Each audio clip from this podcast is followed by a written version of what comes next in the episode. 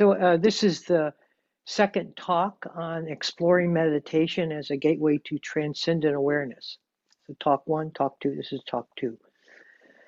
Um,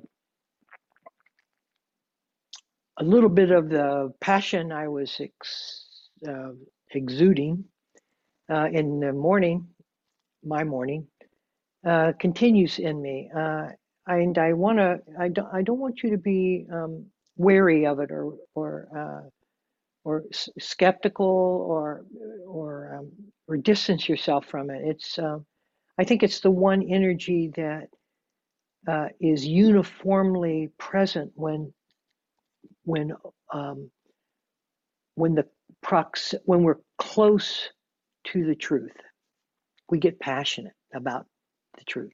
Some people express it as, uh, you know, like a, a, a dying person's, you know, gasping for breath, you know, like, a, you know, a drowning person gasping for breath or something like that. I don't, that to me is um, an exaggeration. But there is this sense of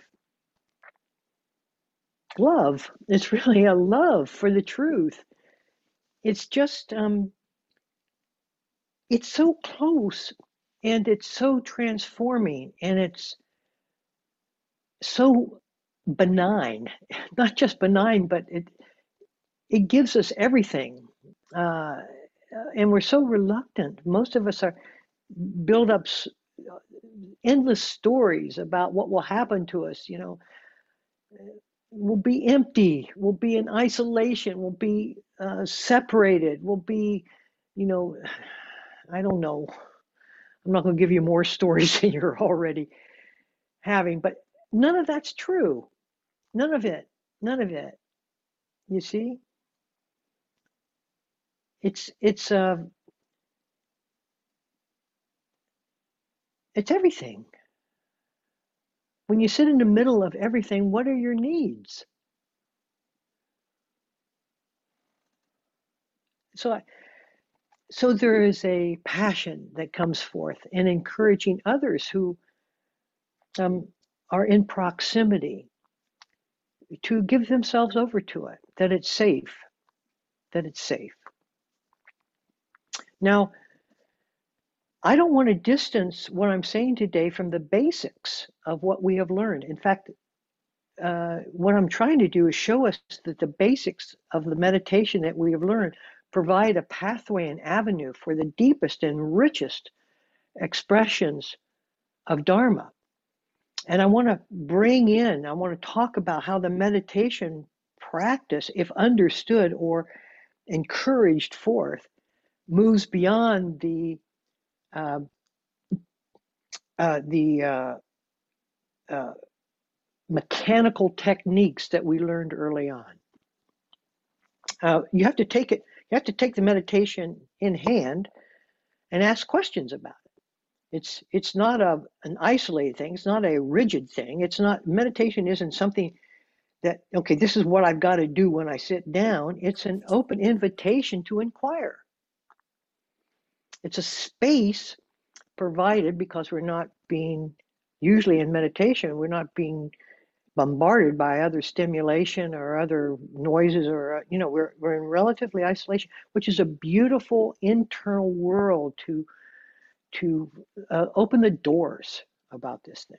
But we have to know what questions to ask. We have to know no, let me rephrase that. We have to ask our own questions not be guided by what the teacher thinks you should ask but what intrinsically is um, drawing you forth and you can't be um, uh, shy about uh, opening this up to an inquiry that uh, is uh, all revealing because it is.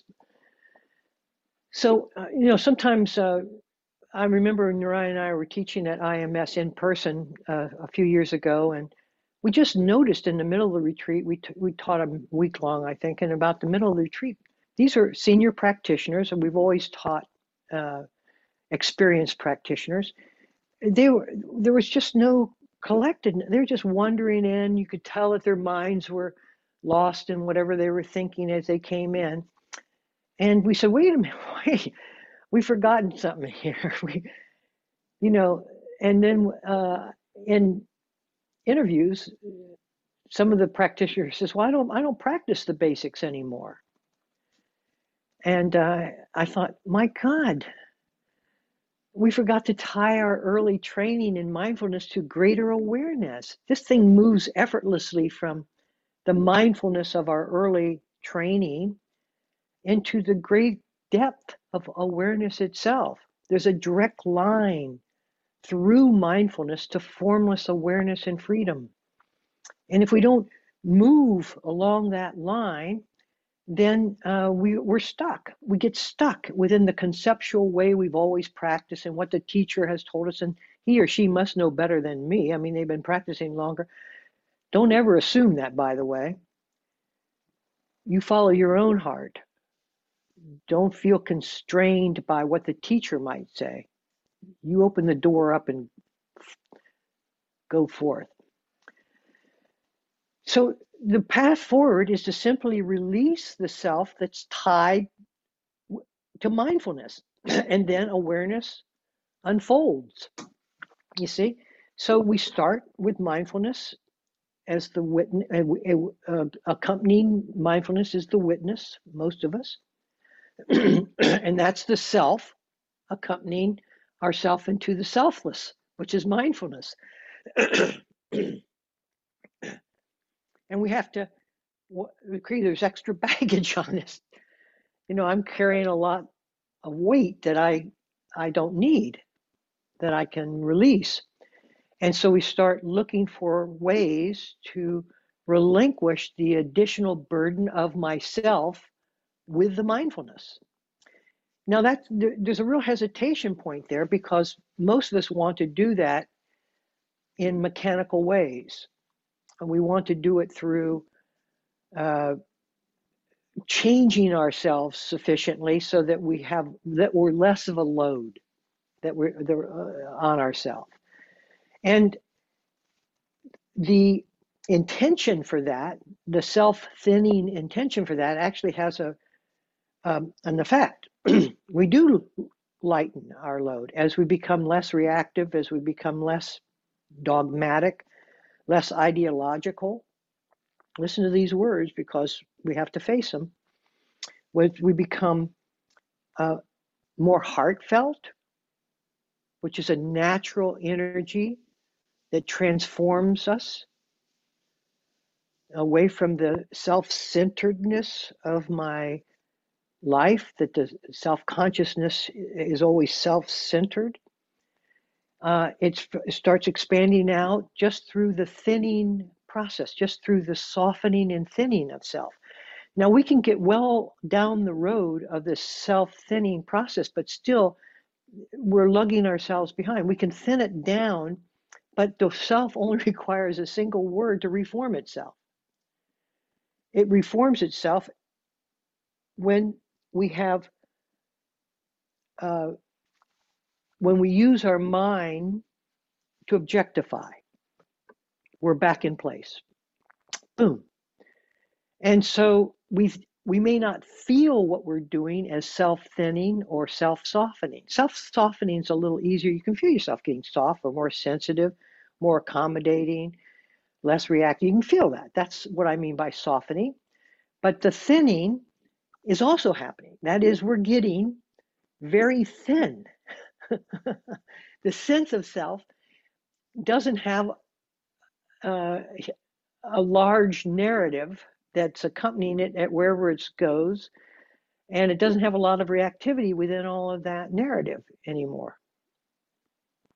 Uh, and that's the th- that's the thinning I'm talking about.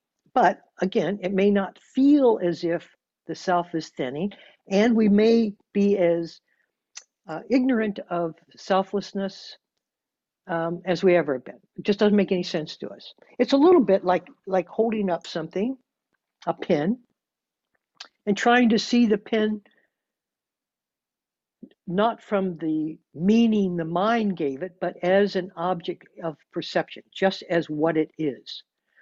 Trying to look at oneself without covering it with the recognition of what we've always known it to be is very difficult to do. But scientists tell us that perception and recognition are the same neurological pathway. And so, of course, when we look or perceive something, we perceive, we recognize what we perceive simultaneously with the perception of that object. So, pin. So we look at it and say, oh, there's no way I can just see that thing free of pinness. It's a pin. And that's the way we look at ourselves. It's a pin. it's me. I'm don't try to ask me to look at what I am free of the sense of me being it. Me is what I know I'm am. When this feeling, when these thoughts, when these emotions are in proximity, there's me. I'm more like an overtone. You know, uh, if you play a, uh, a certain type of uh, uh, music together, there can be the music that's being played and then the overtone of the sounds that arise independently, separate from the music that's actually being played. that's what I am when I see the world of form. I'm the overtone, I'm the me that sees it. And so you go, oh, wow. Uh, there, you begin to get a sense of how this thing shapes itself. And that if we want our mindfulness to be free of self, so that mindfulness can evolve into awareness, because mindfulness itself, when it has me accompanying it, always has a qualifier.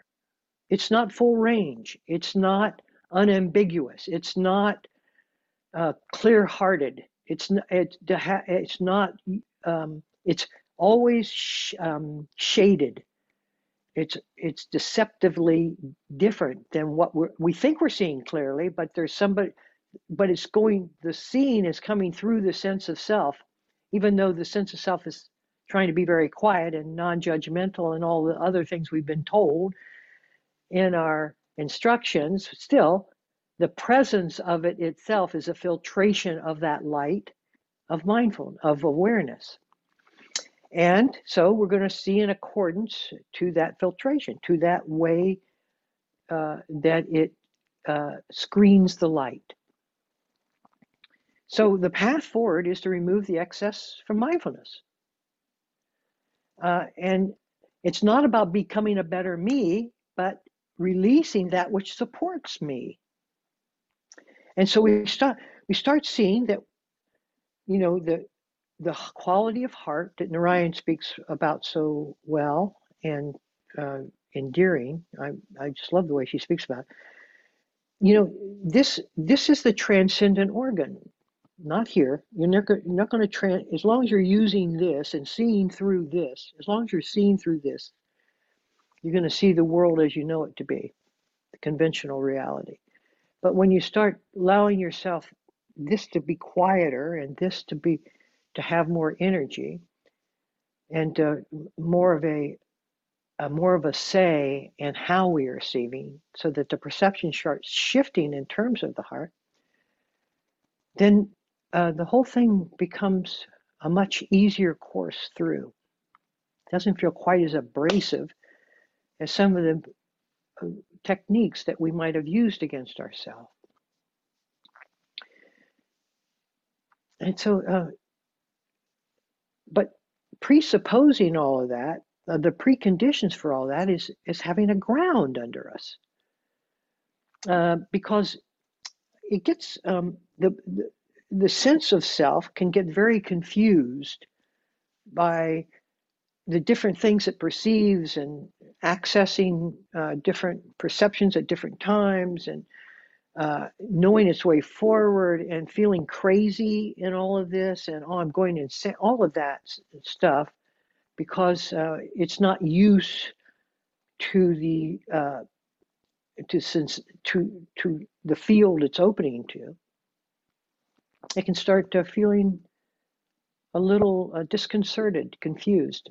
And so the, the ground, the ground, and I don't just mean uh, the physical ground in the body, which is a, a very appropriate ground, but there's also a psychic ground called samadhi, because my definition of samadhi is not concentration, but steadiness of mind.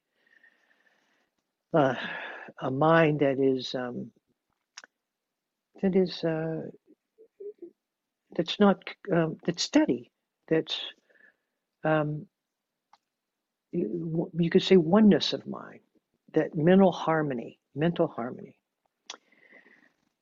Okay, so um, so the basics. Uh, they're a gateway uh, to deeper and richer practices. Now, you can stay in this tradition and find that depth.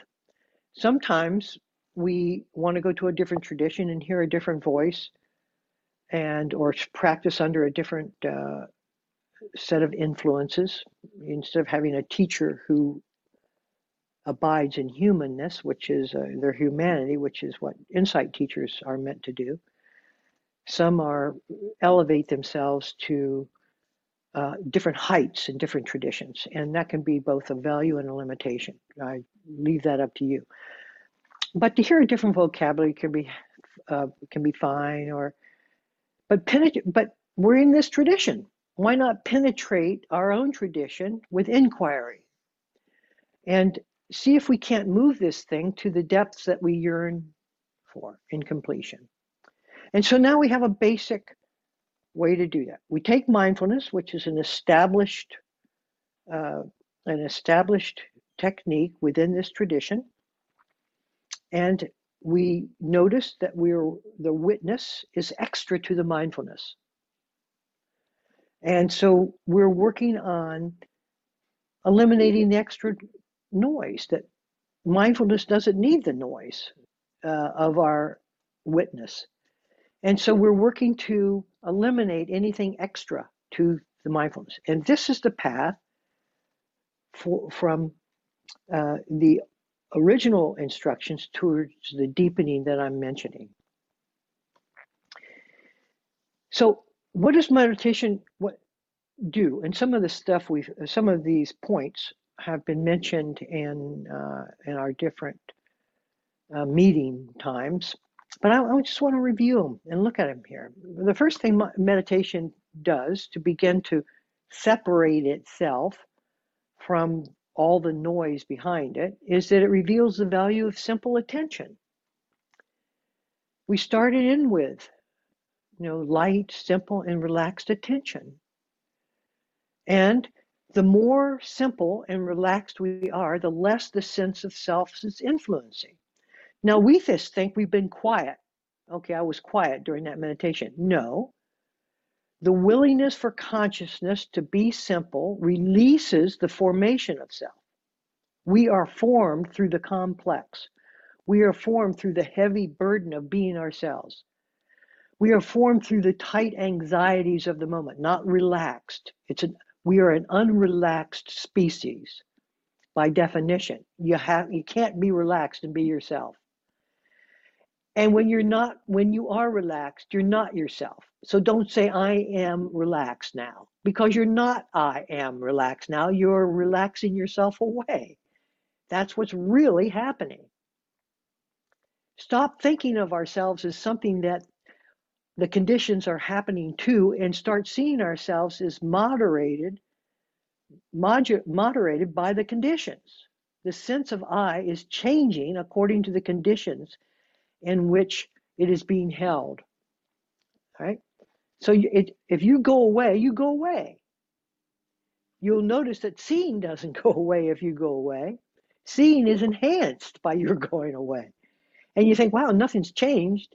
Well, I mean, yes, something has changed in that there's dead stillness when you go away. But everything is being seen. Everything can still be known, although that's not an active ingredient of stillness, is the knowing of everything. But knowing can still occur. And so you, you don't feel like you've given up a thing because if you want your life of weight and baggage and noise to occur, you can just wait a little while and some reaction in the family or in yourself will occur and there you'll be. And you will have arisen according to the noise. And this is the way it is. So we start seeing ourselves as um, as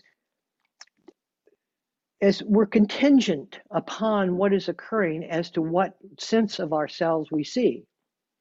We're not some perfect entity off having a quiet moment and now we're having a noisy moment and the same entity is and we've got all these different qualities in us that makes us you know a good person or a bad we're not that we change completely moment after moment according to the conditions that are arising within that moment and meditation reveals that if we organize our understanding in accordance to what's really happening it shows us that and it shows us that, as I have mentioned, simple. It's simple because it it's just revealing. All awareness ever does is reveal.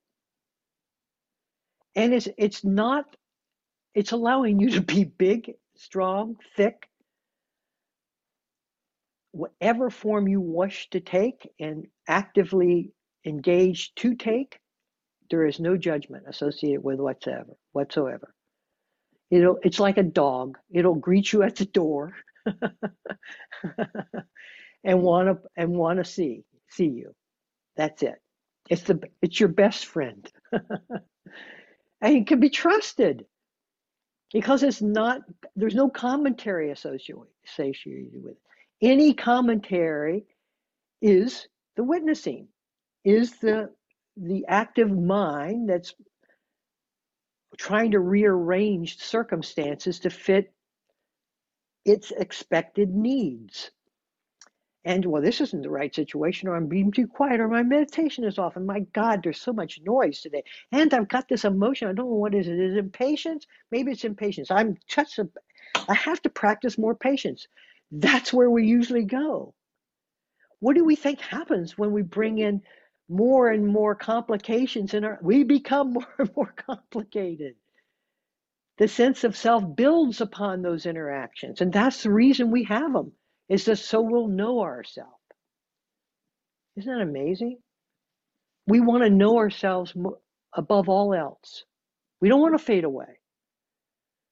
But we're an idea. We have it fades away on its own if we just leave it alone. That's what's so amazing. If you let anything that we allow to sit in awareness without adding anything to has a very limited life. It's gone. And so we have to constantly reinvest in ourselves to have the life of me that we think we need. I need to be more excited. I need to be more energetic. I need this. God, I have to have more excitement in my life. I have to have more pleasure. This life is feels so boring. Boring. you see? And so meditation is just show, revealing this to us. It's revealing the way we arise, the way we tr- form ourselves again and again, moment after moment. And as I have mentioned, there's an inquiry that goes with this, which I I, I want I offer these inquiries as ways to investigate ourselves into the depth of meditation. And this one, as I've mentioned before, since we are adding nothing to discover the truth, the truth must be within what is already here. Because the awareness isn't adding anything, and therefore it must be somewhere where the additions are not. So let me remove the additions, everything else I'm putting on it, to get to the essence of what is really is, what really is. And objectification is one of those extras. As soon as I objectify something, there's a distance between me and what I see and I've made it into a form. I can even make awareness into the into a form by saying to myself, "Okay, I want to be aware of awareness." Why would you want to be aware of awareness? You're just making awareness, which is the formless truth of an essence, into an object so that I can see it. That builds upon me. I'm doing pretty well here. I even I know where I'm going now. I'm going towards this object. However, there will always be distance between that objectification and the object of your desire because an object, by definition, has a distance. You see? So th- this is crazy making. This is crazy making. Know your way. I'm not objectifying reality. I'm moving to a quiet, to, to quietude. Quietude doesn't objectify. It becomes what quiet is, which is our essential nature, which is the essence of life. I don't like the word our essential nature because it still feels like you're around having the essential nature. So it's not ours, it's not ownership, it's essential nature, period. Sorry to take that away. you can bring it back if you want.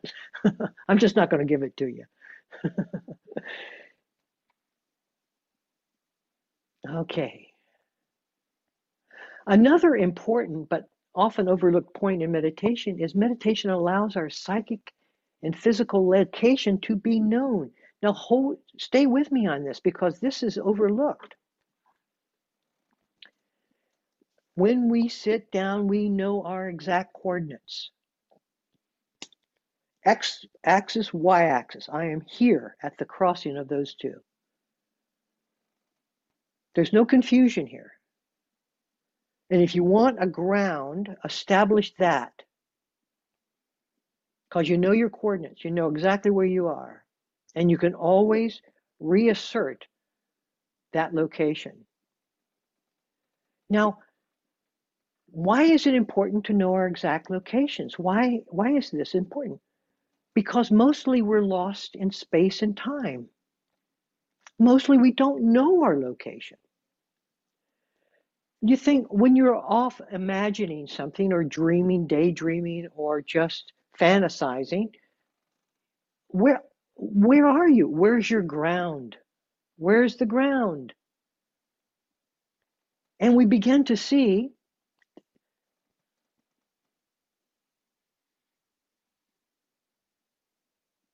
that the ground can't be lost. Not really. It can we can put a fantasy on top of the ground, but the ground's underneath it. The ground is being quiet and still. It's here. Here is the ground. And it's allowing whatever it is that we're thinking about or daydreaming to exist on top of it. And then we go with that superficial thought layer and seemingly we take ourselves away from the ground. And we enjoy that. It gives us some what relief or something. I don't know what it gives. It's been so long since I've done that kind of thing willfully. I just, but if we just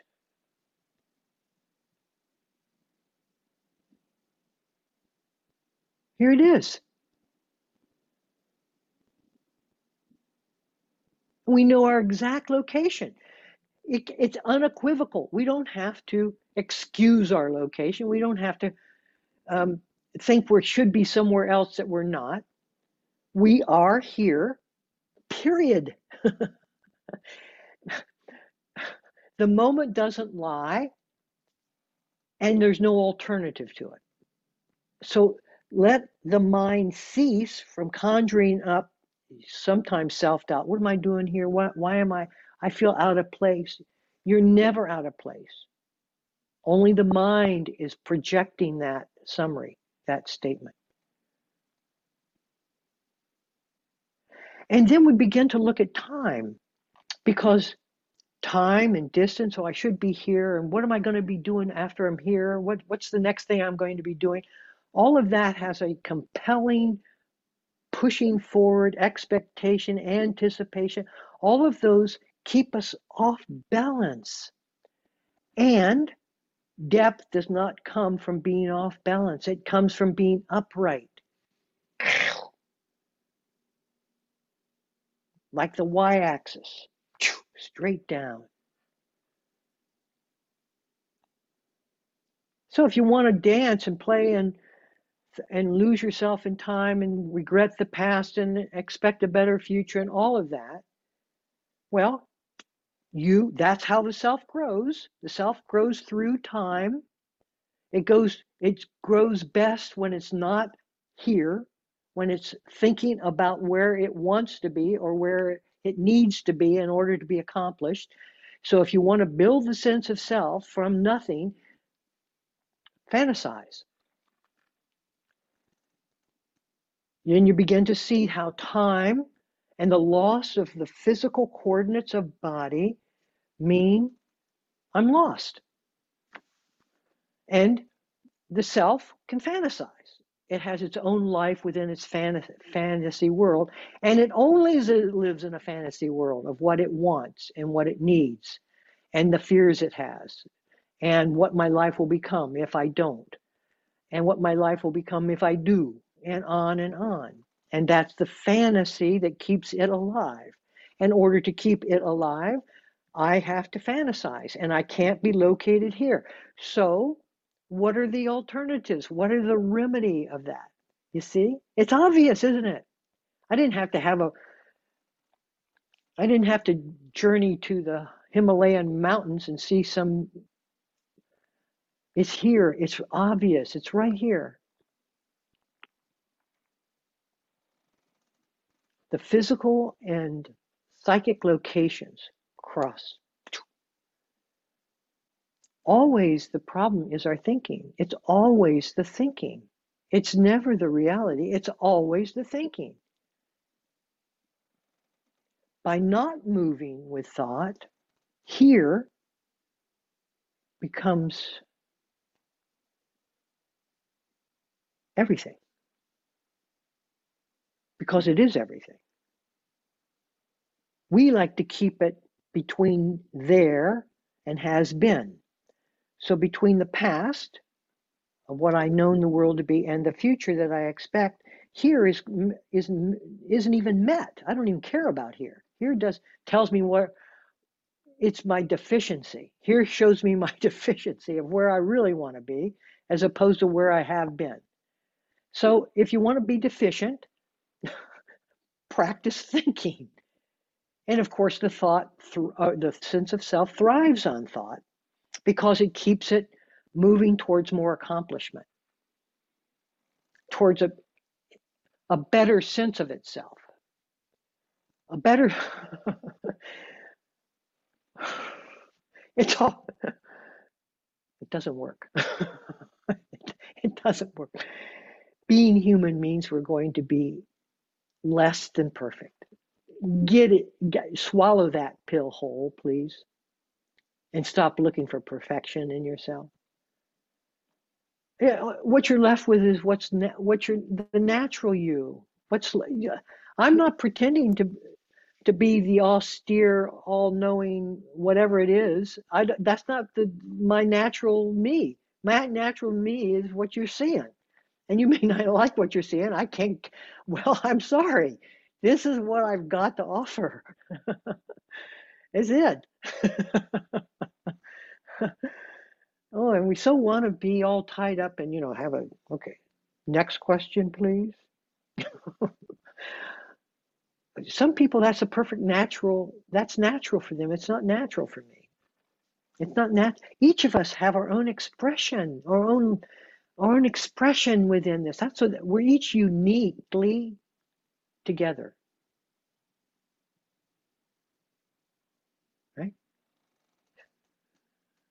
That uniqueness never goes away. Our personality doesn't go away. It just doesn't. Doesn't. Yo, okay. So let, I'm how am I doing here on time? I'm always late, but I'm gonna. I'm. I'm just gonna. I want to go through some of these things. So here we go. Then sitting still, we learn what motion is and what motion is not. This is huge and how much of our self definition is derived from doing and going and moving. But what is the value of doing nothing? See, meditation teaches us the value of doing nothing. But how hard is it to to connect with the value of doing nothing when you're busy doing something? You know how hard it is to get yourself to sit. Oh, I, I gotta wash the dishes. God, if I sit, I won't wash the dishes. The washing the dishes is what's important. Not that, well, I can meditate, but in. Okay. the, that ambivalence continues for a long time in meditation. What is the value of doing nothing? And is there, you see, when you, when the body is, is there any motion? When you see the value of doing nothing, you explore what nothing is. And the only, there's only one, one thing that's moving, and that's the mind that's moving. The sixth Zen patriarch, Hui Neng, said, It's not the wind that moves the flag, it's not the flag that moves, it is the mind that moves. I I took that as a koan for years. I thought that was so God, that was so other than the way I was I ever thought. I want to know I want to see that for myself. I want to know what he's talking about. And so you do it through not moving and seeing what moves. It's amazing. It's our mind that moves. It's only ever been our mind that moves because everything else is here and everything else is finished here. But if I bring the mind into here, then I've got a lot of stuff to do. But if I leave the mind outside, there's just stillness. Stillness is itself, is always itself. That's what makes it unconditioned. It's not influenced.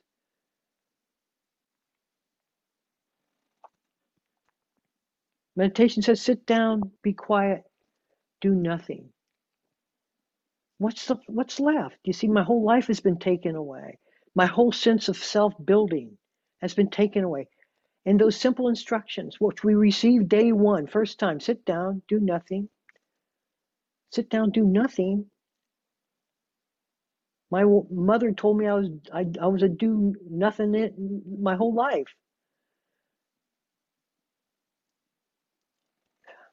What is there left? What is there left? And we meet that, see, we meet it with sort of a, a fear of loneliness.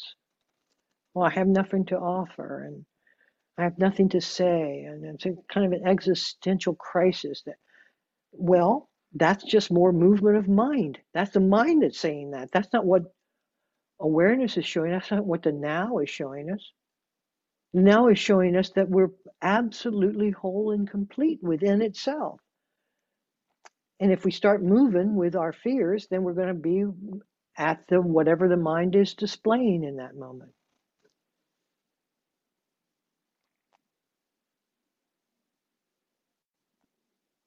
You see, you want to ask yourself questions that force zero upon you because then you'll see what's on top of zero, on, on top of nothing, on top of emptiness, on top of stillness. What do we place it? That's what has to be removed. Stillness itself is intrinsically complete. It needs nothing.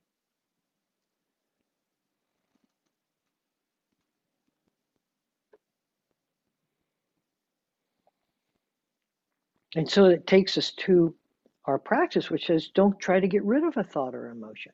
You're just going to be moving with it. Just hear them, see them, and let them be. So that keeps us still with things moving through the stillness. If things move through the stillness, let them move. That doesn't mean we have to move with them. When we take the thought and expand it out, we'll expand the thought. And guess what happens when we do? Our whole narrative of our life explodes. And then we begin conscious of the emotional distraught I'm under and what I've got to do and all, and the whole thing becomes unpackaged. A single thought, in fact, a single word. When we recognize one thing, we recognize all things. That recognition keeps us in constant movement because no object, no object created by thought is sufficient in itself. So it has us moving on to the other, to the next thing that may be sufficient for me, that may create a sense of sufficiency. But nothing does. But tell your thought that. The thought doesn't go in that direction. The sense of self feels what the emptiness of of the thought. It feels what the thought is telling it to feel. I'm this, I'm that, I'm without this, I need that. That's what that's what thought does. And emotions do the same thing, except they have more of an impact. Emotions somehow, for some reason, oh God, we believe them, even if we have seen them as things that are happening. We believe that somehow we're encased in those things and have to have to work them out. Well, you, uh, many of us spent years in therapy trying to work out our emotional life, and I'm not saying that seeing that we are not responsible for much of the imprint, emotional imprint that's been left on us, that has an effect on being able to release uh, our self uh, dislike, our unworthiness, but it never settles out as their emotions will comp- constantly complicate. Constantly. You get tired of this stuff. You just, at some point, you just have an inward revolution, rebellion. I'm done. I'm done with this.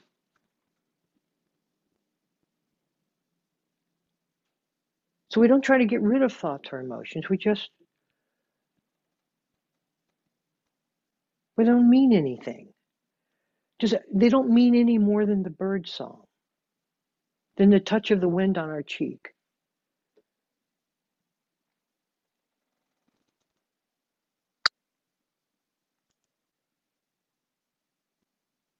allowing yourself to be extracted from the process.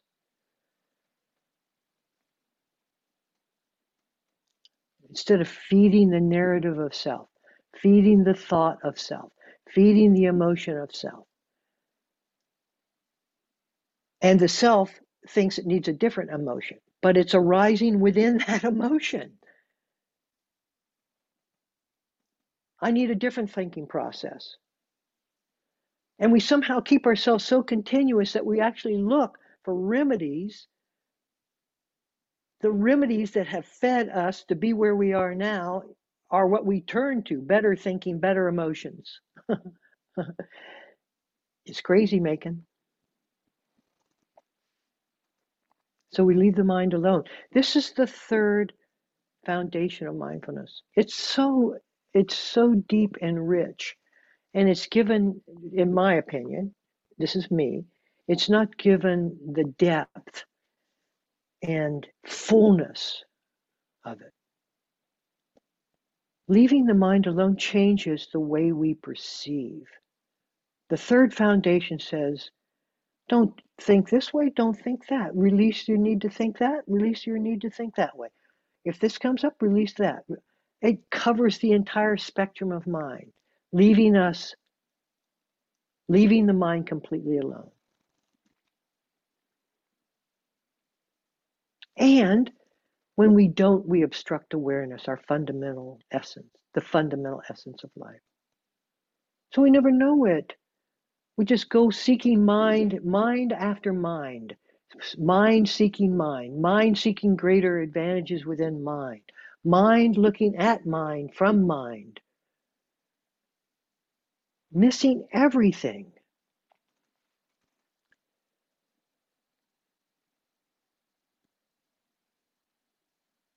There's a different way.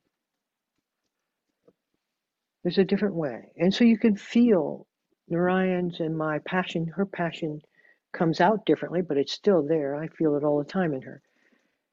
You feel the passion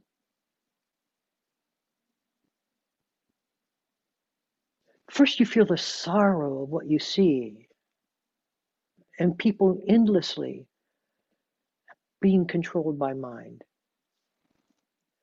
And that just well, that just brings it out because the essence is always moving in accordance to the needs it sees, to alleviate the pains of the world. You don't have to practice that. You don't have to take a bodhisattva vow. Sorry, you don't have to. It's there intrinsically in us. It is there. You do not have to doubt that. You don't have to think, well, I'll just be a couch potato. You will not be a couch potato.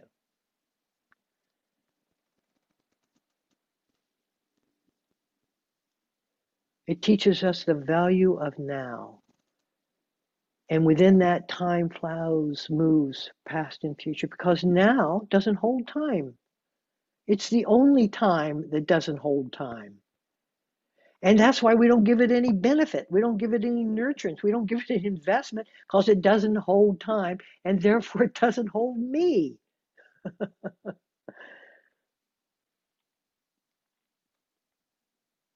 Can we discover what is not moving?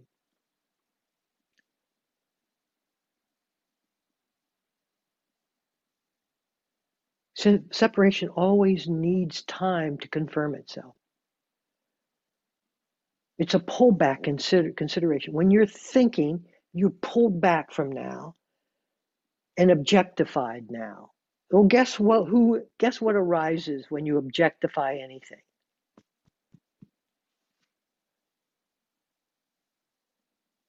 When you enter something as it, just don't make this conceptual. Come, come, come in, come into yourself.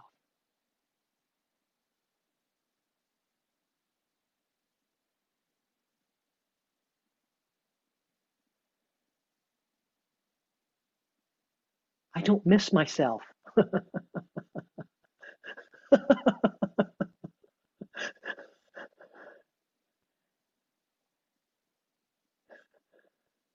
okay, y'all. Let's sit for a few minutes here. Thank you very much for your attention.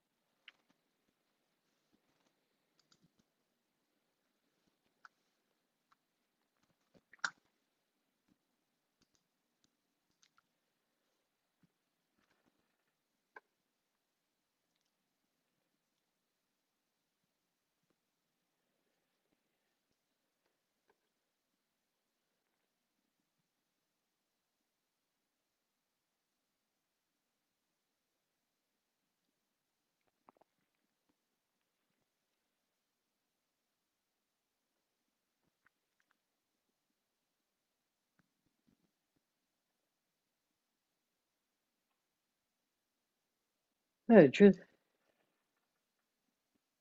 why think about anything?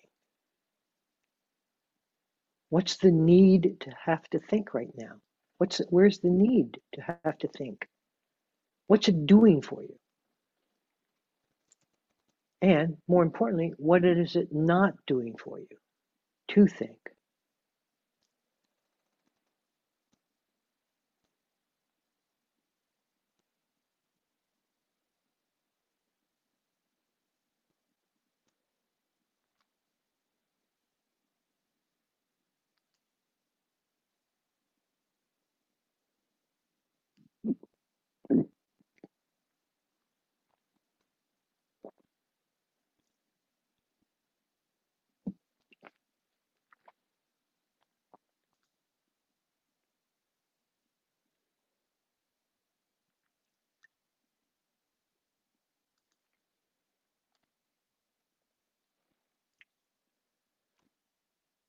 Now, if something resonated in you through that talk, take an intentionality.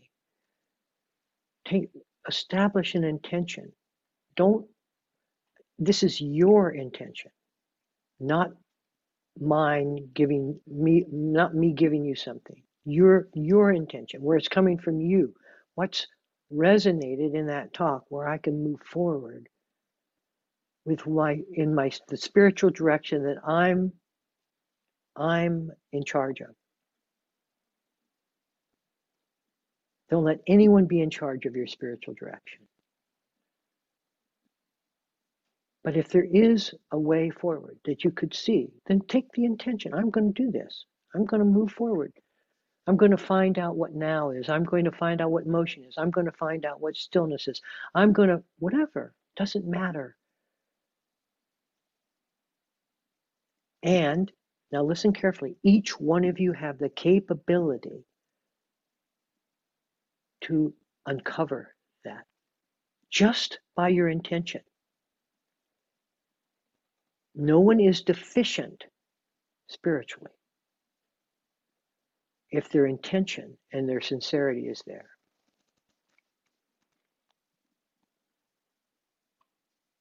Don't worry.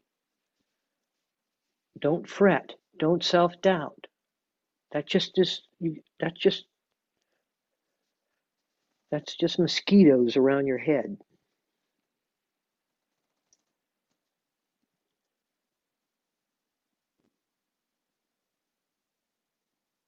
Like right now, you see.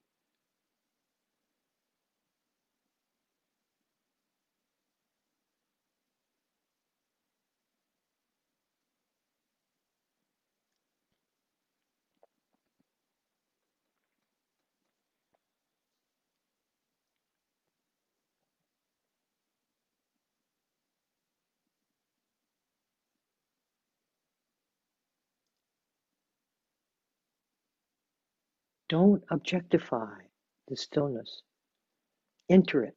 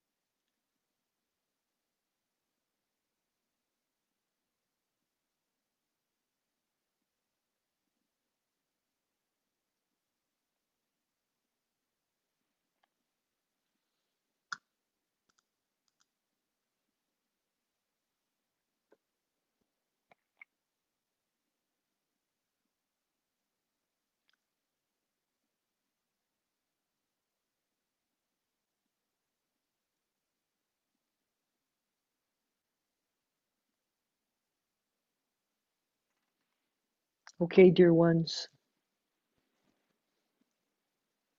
Thank you for your presence and for your attention and for your open hearts.